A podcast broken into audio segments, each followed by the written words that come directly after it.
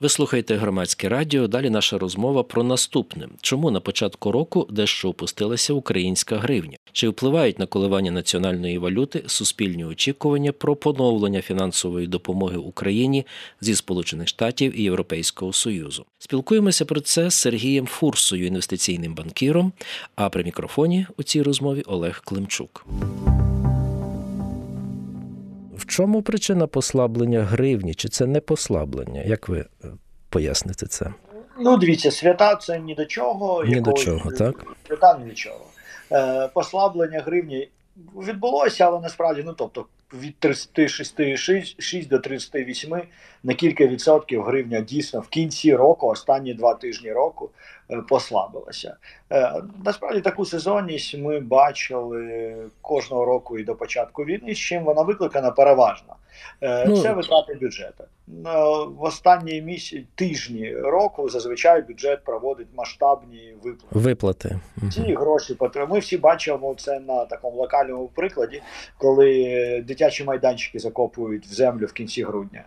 Е, десь там під снігом і так далі. А цього року це ще посилилось тим, що виплати значні по контрактам здійснили в кінці року, знову ж таки, щоб закрити бюджет і Міністерство оборони.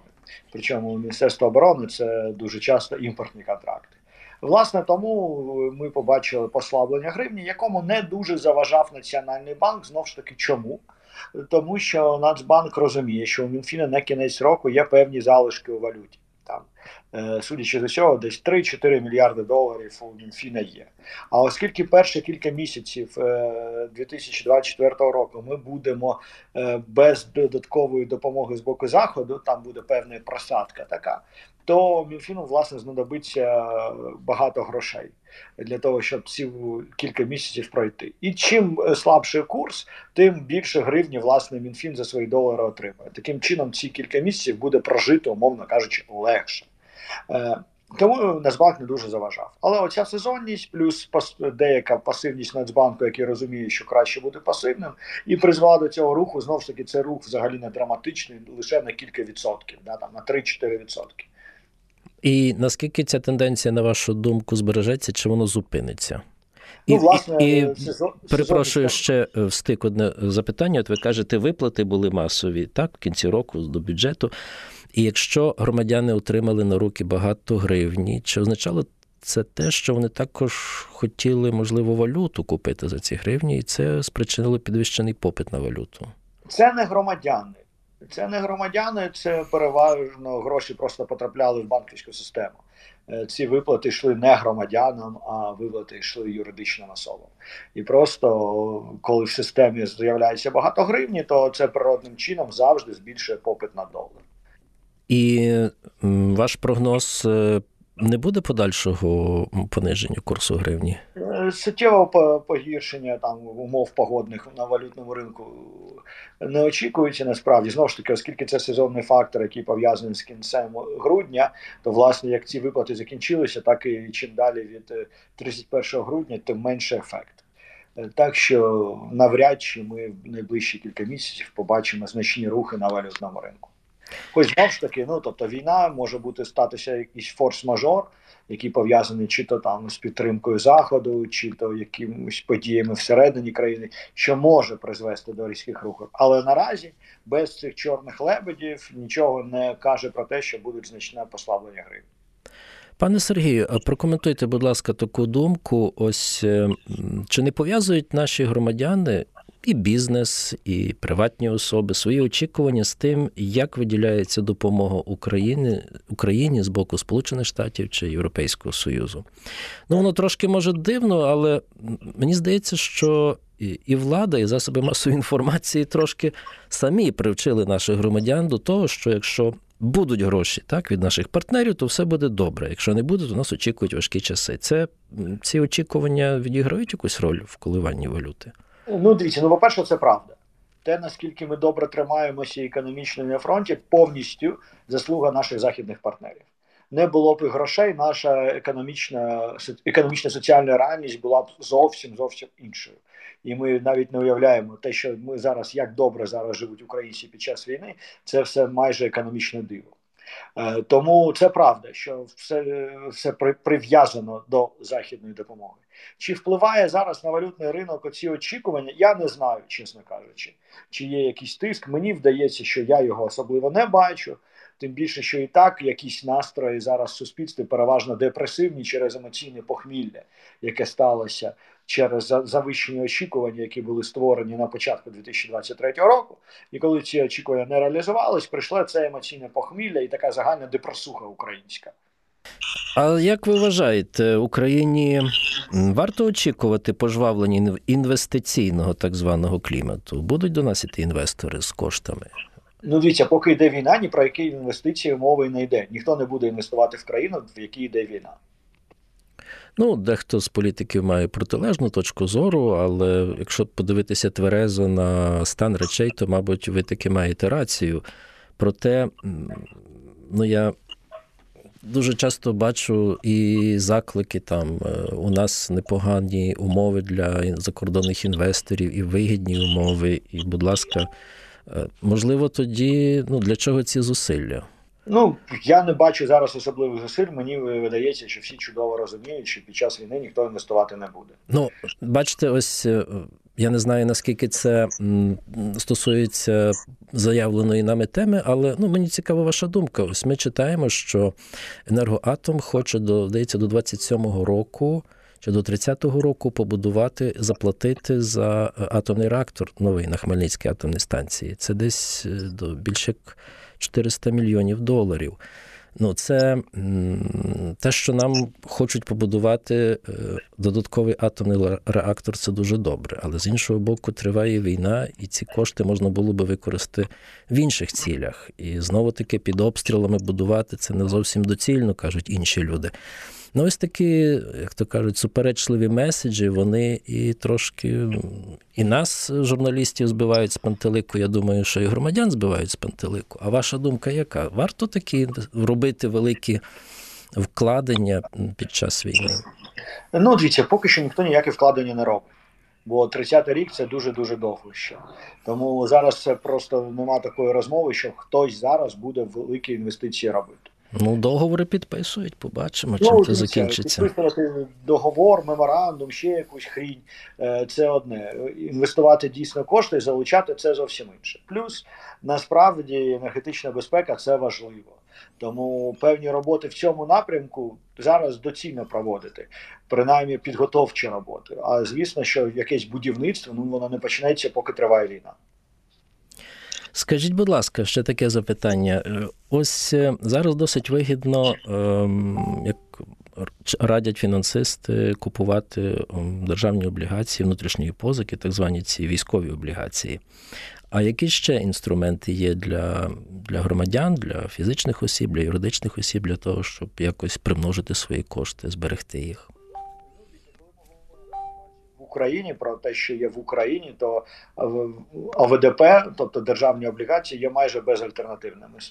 Е, аналогом є депозит, але там ставка менша і там є оподаткування. А власне інші інструменти зараз недоступні. Ви не можете інвестувати по закону, ви не можете виводити гроші за межі країни. А всередині є ще є сільськогосподарська земля. Теоретично це може бути інструментом інвестицій нерухомість як стандартна українська інвестиція, але зараз так все ж таки це досить ризиковано. В тому числі з'явилися додаткові ризики, які зазвичай ніколи не було на ринку нерухомості. Е, з нами зараз я нагадаю у прямому етері Сергій Фурса, інвестиційний український банкір, і ми спілкуємося про курс української валюти, курс долара, курс євро на найближчі місяці цього 2024 року. А можете нам е, сказати, ми зараз е, ці золотовалютні резерви України, вони надійні, поповнюються? Можна ну, за них не журитися? За минулий рік в нас суттєво зросли золотовалютні резерви. Е, вони зараз вже не на піковому рівні, але дуже близько до цього пікового свого значення, десь приблизно 40 мільярдів доларів. Резерви достатні, резерви великі, і власне ніяких там проблем не очікується, якщо продовжиться допомога з боку наших західних партнерів, як американців, так і європейців. А можете сказати, у чому Україна тримає свої резерви? Це долар, євро чи там золоті ці коштовні метали також є? Ну, метали це таке, може там є якась дрібниця. Переважно, куди вкладають е, власне золотовалютні резерви всі країни світу, Україна в тому числі. Це найнадійніші інструменти. Це боргові інструменти країн е, з найвищим рейтингом, таких як Сполучені Штати, Німеччина, Франція. Яка точно зараз став розбивка, я вам не скажу. Я думаю, що переважно це американські боргові зобов'язання. На вашу думку, пане Сергію, коли е, можна очікувати відновлення економічної допомоги з боку Сполучених Штатів Європейського Союзу?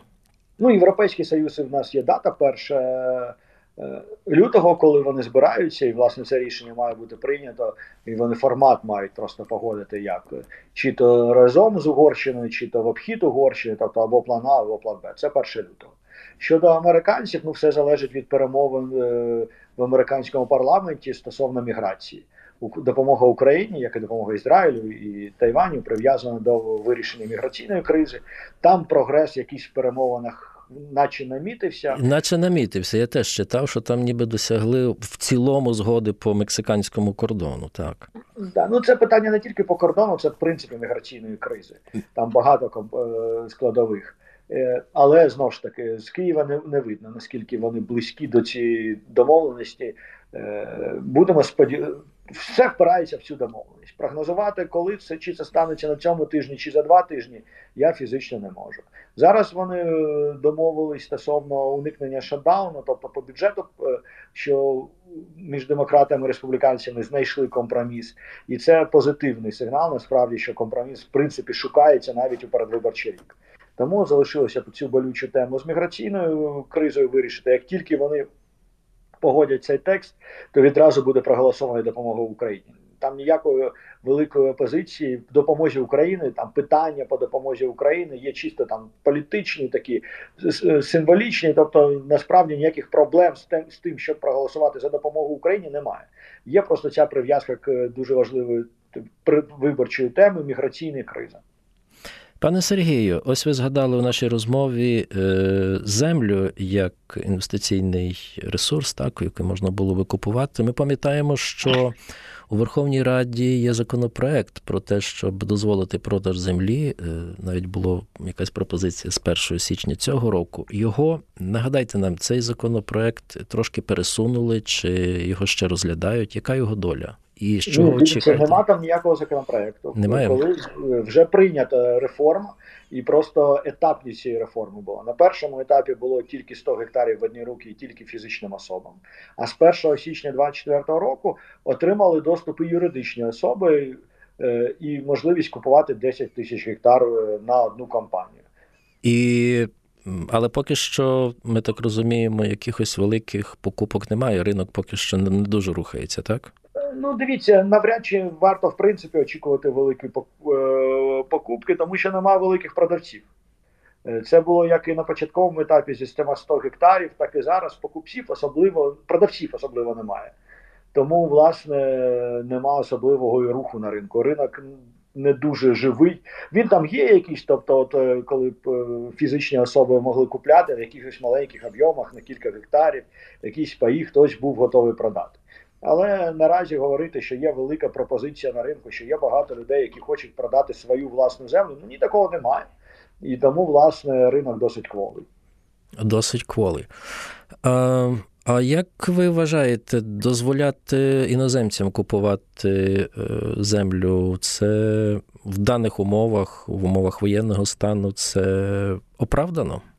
Дивіться, ну зараз ніхто іноземцям не буде дозволяти купляти землю, тому прив'язка до воєнного стану взагалі недоречна.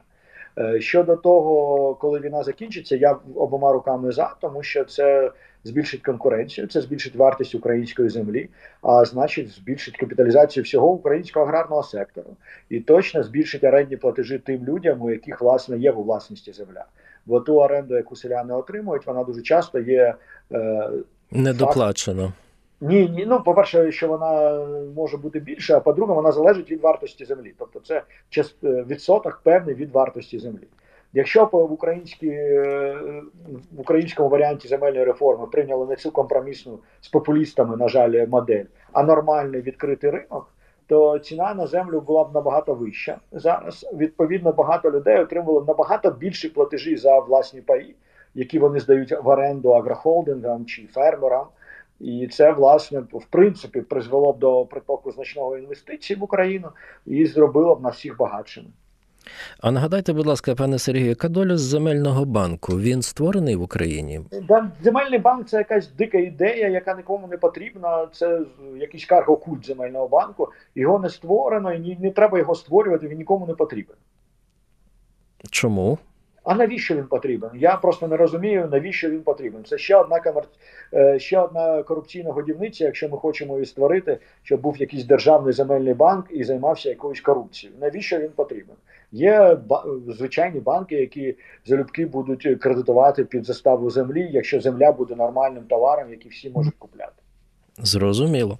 Ну і мабуть, на, на останок пане Сергію, відносно е, майбутнього курсу гривні, скажіть нашим слухачам і слухачкам такий, е, якби ваш прогноз, скажімо, до весни, чого очікувати? На прогноз, власне, що курс буде плюс-мінус таким самим, яким він зараз є. Ви прослухали розмову на хвилі громадського радіо. При мікрофоні працював Олег Климчук. а Моїм гостем був Сергій Фурса, інвестиційний банкір.